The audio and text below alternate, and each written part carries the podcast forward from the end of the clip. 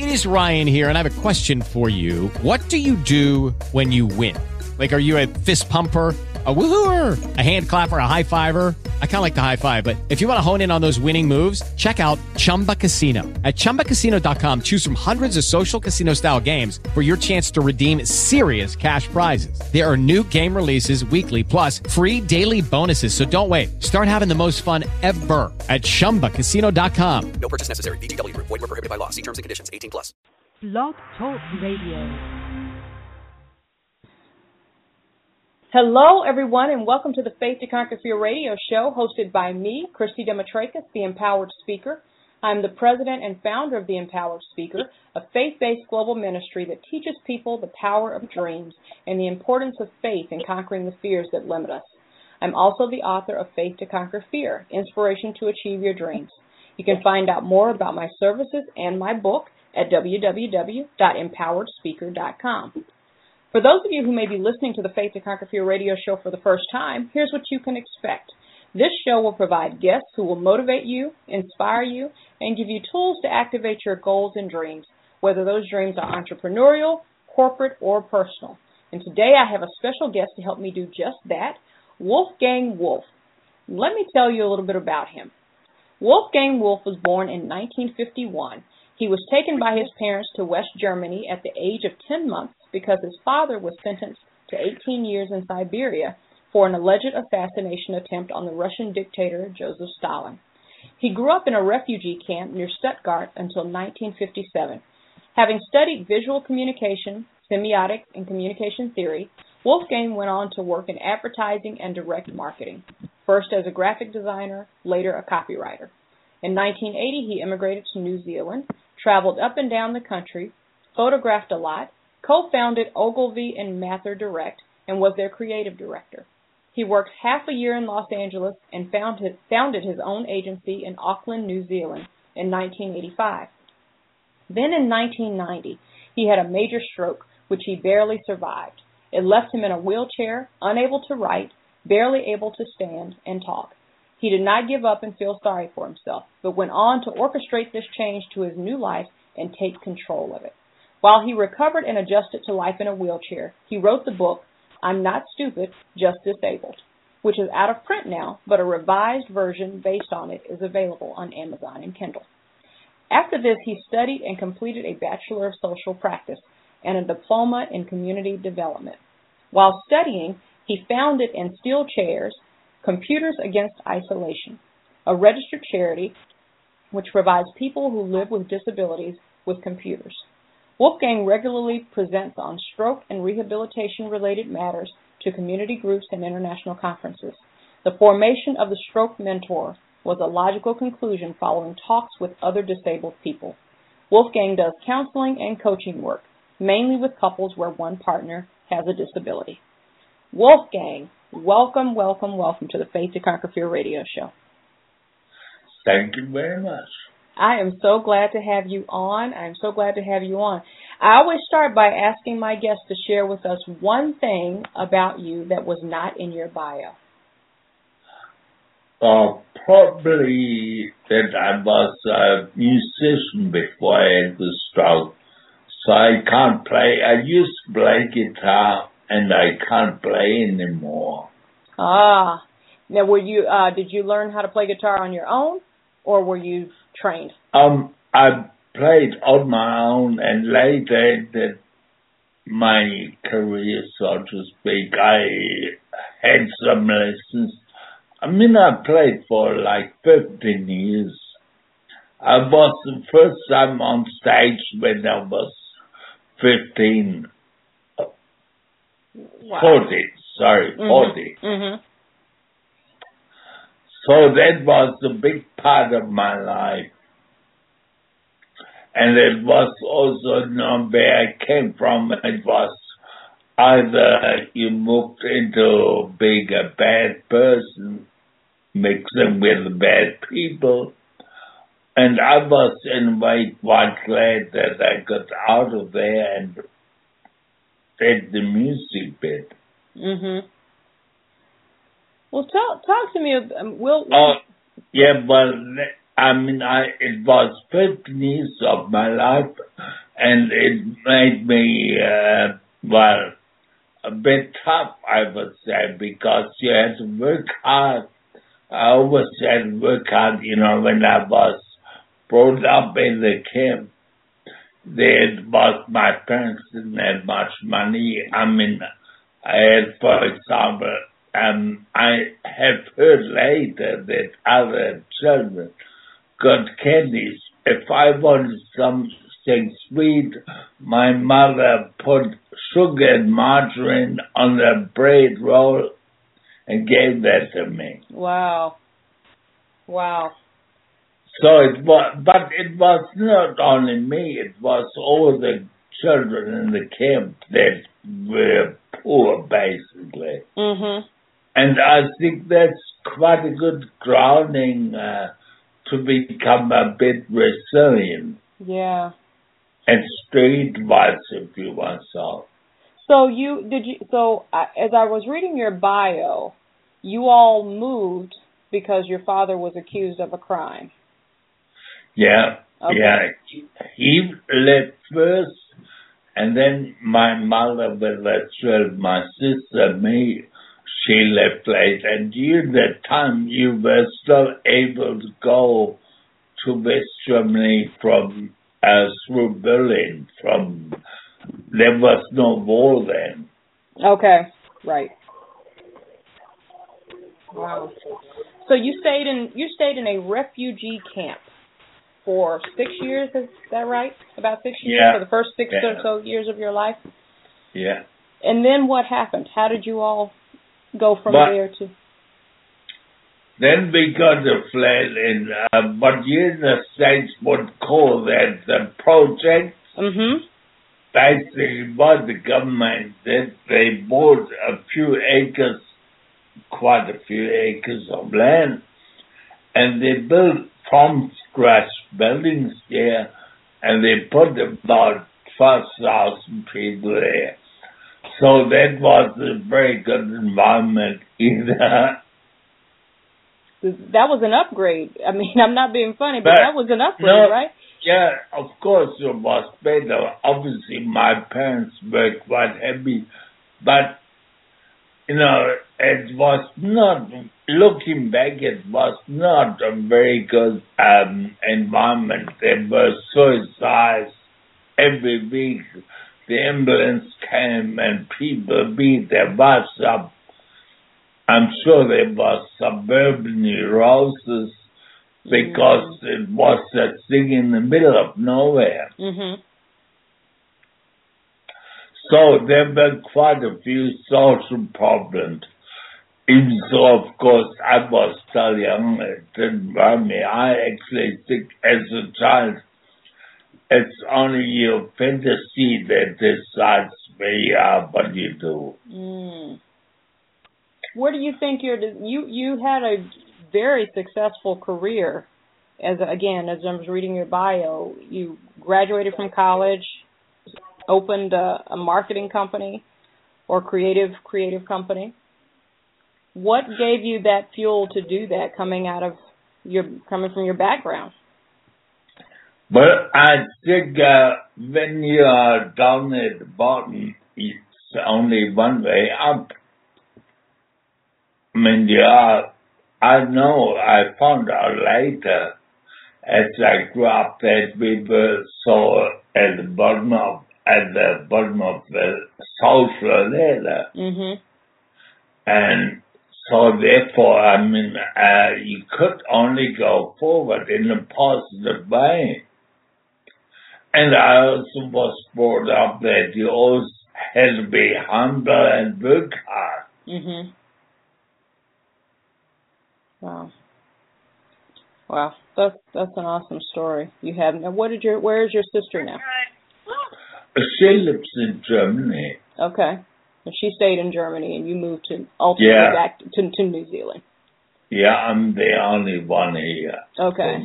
But we didn't have a, ba- a big family because uh, most of the family was in East Germany, you know, and we couldn't go there easily. So we only saw them occasionally and there's not much, that much contact. So my auntie lives now in West Germany, close to my sister's place. Mhm. But they did let her out of East Germany uh, when she turned 60, when she turned a pensioner. So East Germany didn't have to pay the pension. So she came to West Germany and West Germany paid the pension. Hmm. Well, you've had quite the. Now, I didn't read in your bio that you have that you're married or have children. No, I was married and we have a good relationship still, but we moved apart. Yeah. So I'm quite independent now. Mhm. Well, I can I can see that. I can definitely see that. And so let's talk about that. In 1990, your whole world changed. Yeah, very much. That's an understatement, isn't it? Yeah, well, yeah. So you- so you went from being you went from in essence owning your own business, of course being very independent to really an involuntary lifestyle change is what I think you call it. Yeah. Tell me, tell us about that.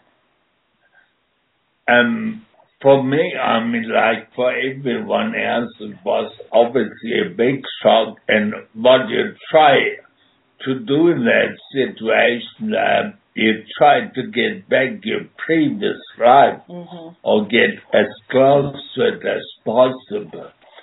And as I found out in the following years, that's actually the problem that most people who have had a stroke, they try to get their old life back. But that's impossible, you know, because even people who are physically alright, they still have that experience that they, I say, I called it in the book, the realization of one's own mortality. Mm. So that we don't like to talk about this and uh, people shy away from it and in case of a stroke or an accident, a head injury or whatever, people are suddenly confronted with it and they realized it was so close it could have been this for them. That could have been the end. Mhm. So that's one thing. And so, of course, they tried to get back to their previous life. And I think that's where the problem lies. Because to move forward, you have to basically leave everything else behind. Mm, that's a good point. Wow. Mm. So in a way, you have to do a self take what's still there, but you can still use, and then build up on that a new life rather than trying to get the old one back because you won't. Wolfgang, how long did it take you to come to that realization yourself that you couldn't go back to the way things were? Yeah, probably yes. Yeah. You know, I talked to a lot of people, and uh, you know, I wrote the book because I've always been a writer anyway, so that was logic that I do that. And uh, but for me personally, it was more uh, part of my rehabilitation. Yeah, it was in a few months so it was probably selfish that I did that. And then uh, that took me a long time actually. It took me about seven years. I also must say that was before the internet. Even so I had the internet, there were not many people out there who had the internet. Mhm. So I wrote, you know, on the computer printed out, I wrote to stroke clubs and individuals, and they wrote me. So it took me quite a long time to get the material, but then still it took me about two years to write it, you know, which is long I normally would have written it in uh, probably four months Mhm. four five months. But with the stroke, the problem is attention. One of the problems is attention span. Okay. You know, one thing and thinking that logically through. So I, a lot, I mean, it's only perception you have on one hand the reality and on the other hand your perception. And having had a stroke in them now, whether your perception is actually the reality, it might be your reality, but it's not what really is happening around you. So you always have to ask yourself, what's happening now? You have to be very controlled, I think. Wow. So, wow. So huge lifestyle change um, for you. How did your stroke manifest itself in you? What are what are the things that you are that you cope with as a result of your stroke? You mentioned in your bio um, you had difficulty walking at some point. Think you said you're in a wheelchair now. Yeah. But the wheelchair, for example, was by choice. That's one of those things. Um, I used to use a walker, and I found uh, I was once at a cocktail party, and I saw someone cross the room, and I started shuffling over there. I really had to concentrate on the walker so I don't fall over and make mess. So I went over there, and by the time I made it, they were gone. Mm. And then I decided to take the wheelchair because in a situation like that, I would be a little bit fast and wouldn't have to worry about that. Mhm. So you could say that I decided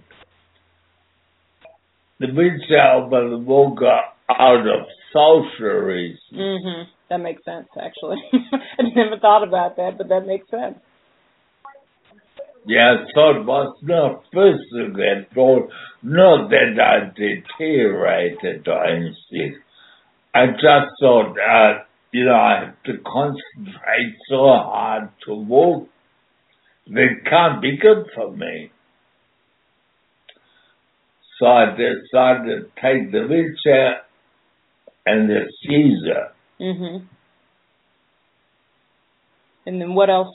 What other any other things that have made Uh, the biggest change? I mean, the biggest change was probably uh, not being able to drive anymore. Mm. But again, I mean, I could drive. I even at the beginning, I wanted to get back to driving, but then then I uh, noticed that um, my reaction time is much slower. Mhm. So it's not as So, safe. Yeah, so and I thought, you know, if there's a child coming out behind the car and I don't stop in time, I didn't want that. Mm. I couldn't live with myself. Right. So I decided not to drive, even so I could. Yeah, but of course that was a big thing because now I get around in taxis or someone picks me up. That's a negative thing. I think that's uh, what most people struggle with. that lack of independence Mhm. or de- being dependent on someone else, people don't like to be a burden, and you can tell them hundred times in order, a. People like to do that.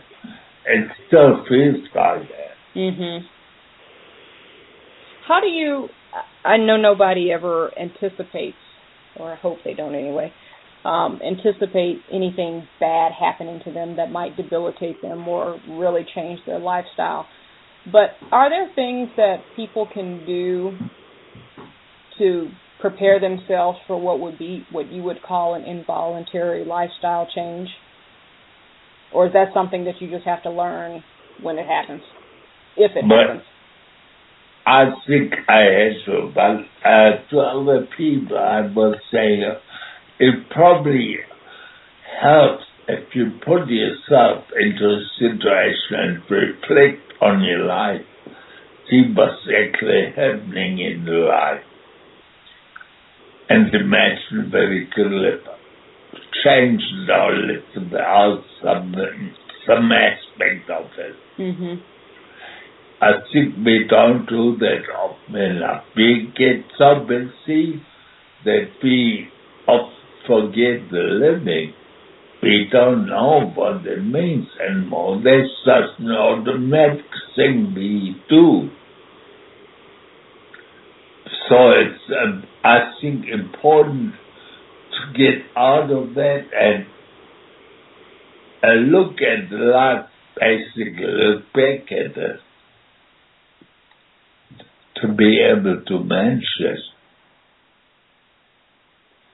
You talked a little bit earlier about um, coming to the realization once you're in that involuntary lifestyle change, something has happened and changed what you're accustomed to. You talked a little bit about how it's important not to try to go back to the old way because, for your words, that's impossible. Yeah. What what when you talk to couples? I know that's a lot of your work. When you talk to couples and one of them has a partner with a disability, what are some of the techniques that you would share with them about how they can help ease that transition? Uh, yeah, first of all, I would like to say that I, I'm not doing a traditional counseling session him. I often also go somewhere and have a coffee because Mm. I want to see whether the able-bodied partner is, for example, buying the coffee, ordering, and then because I think if you see how the two people interact, it's much better. You get more of a picture of them, how they interact privately.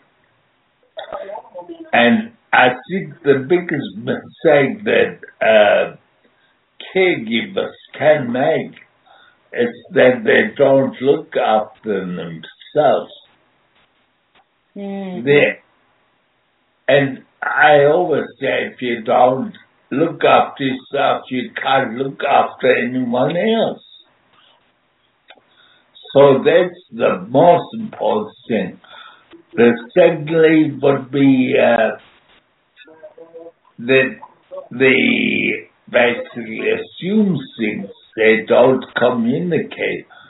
You know, but strokes, uh, many people have what they call aphasia. It's a condition where they can't talk. Mhm. And I found that very often uh, people don't actually have the patience to wait until the disabled person communicates a mile away. They just assume. And that's also very big mistake people make. That they become, in a way, condescending Mm. because it's a very fine line between helping someone along and being condescending. That's why I always say to people, um, help is not really good because the line is to find support is good. You should let the person know that you support them, but let them make their own decisions. And that's important far different to helping a person and assuming the person needs this or that. Yeah? Yeah. That's good counsel. That's good counsel. Well, Wolfgang, our time is almost up, my friend. Alrighty, that went good. It does. I know it always does, but that's all. That's a good sign. That's a good sign. What would you like to say to people? You just said a mouthful right there uh, that that applies not to just people with disabilities and those caretakers, but just in general. But what would you like to say to people before we go? Either tell them how to contact you or whatever you want to share. Oh, they can uh, look at my book on uh, Amazon. It's now called How to Survive After Stroke. I re-edited the first book I wrote, actually, which is out of print now. But now it's called How to Survive After Stroke, and it's on Amazon. And I actually got some quite good comments from it, and quite good book reviews. And it helps, I think, people get a better understanding of stroke because I talk about the fears that everyone has that I had. And it really helps in the understanding of disability in general. Because that's what we often don't think about it enough people are intimidated by disability. And there's no reason for it. So that's basically all I have to say about that. Okay. Well, I Nobody thank you so this much for being a start- guest starter. on the Faith to Conquer Fear radio show, and I encourage you all to go out to it. Well, Amazon. I told her And again, the book when she got title is How to Survive After a Stroke, She- uh, and pick that up. she could have it. And I want to thank you all for listening to the Faith to Conquer Fear radio show with me, She Christy. I mean, Demetrakis. I invite you to follow me and the show on Blog Talk Radio to get news and reminders for upcoming shows. I'd also like, with you, like you to connect with me on Twitter. My handle is at cdemetrakis, and I have two Facebook pages, Faith to Conquer Fear and The Empowered Speaker. This will allow you to keep up with all the news and events to inspire you to keep it moving. I'm doing what I love. Talk to you soon. With Lucky Land slots, you can get lucky just about anywhere. Dearly beloved, we are gathered here today to. Has anyone seen the bride and groom? Sorry, sorry, we're here. We were getting lucky in the limo and we lost track of time. No, Lucky Land Casino, with cash prizes that add up quicker than a guest registry. In that case, I pronounce you lucky. Play for free at LuckyLandSlots.com. Daily bonuses are waiting. No purchase necessary. Void where prohibited by law. 18 plus. Terms and conditions apply. See website for details.